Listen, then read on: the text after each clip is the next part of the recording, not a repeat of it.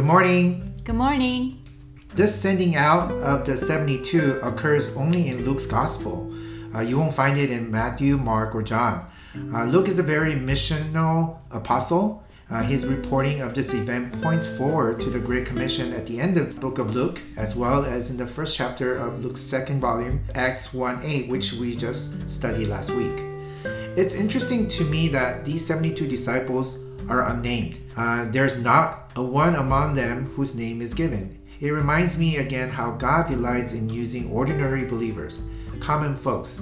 Luke wrote in Acts about how people were struck by the nature of the disciples, that they were common and ordinary. Acts 4:13 says, "Now when they saw the boldness of Peter and John and perceived that they were uneducated, common men, they were astonished, and they recognized that they had been with Jesus." I'm thinking about 2021 church plants and the people who are being sent out. We're all just ordinary people. So many people signed up and said, Here am I, send me.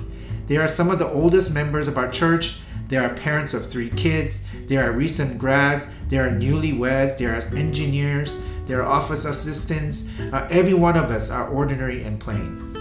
So, verse 2 it says, The harvest is plentiful, but the workers are few, the laborers are few. Therefore, pray earnestly to the Lord of the harvest to send out laborers into his harvest. So it says harvest is plentiful, but that does not mean that harvest harvesting is gonna be easy. So harvesting is a is backbreaking work, and I think whenever I hear this verse in my mind, I picture a harvest field full of wheat that is just ready to be harvested, and automatically I think that it would be easy to harvest. But actually, if you think about it, harvesting in a timely manner means that we need to work hard in hot sun. It's gonna take a lot of work.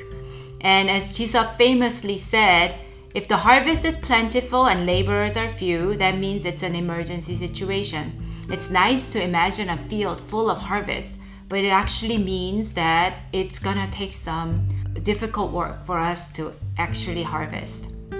And then Jesus calls laborers into the harvest. It says, send out the laborers. Uh, he doesn't call photographers who will capture the moment, but he calls laborers. Laborers are those who are willing to work hard and laborers are those people who know how to work. So, as we think about sending out people um, this summer, and I think we, all of us who are getting sent out, we better be laborers, ready to work, and people who know how to harvest in such a way so that no crop is wasted.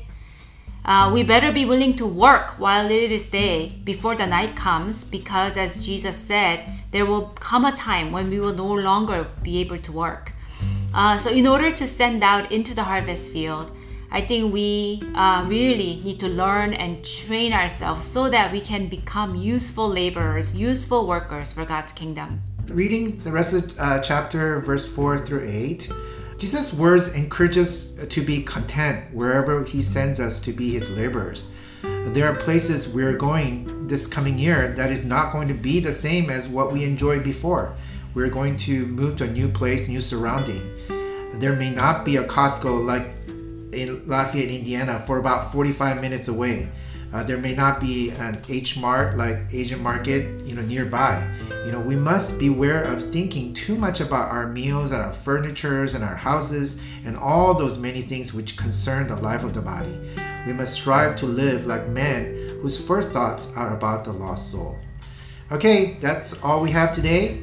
I hope you have a, a wonderful day. Bye-bye. Bye.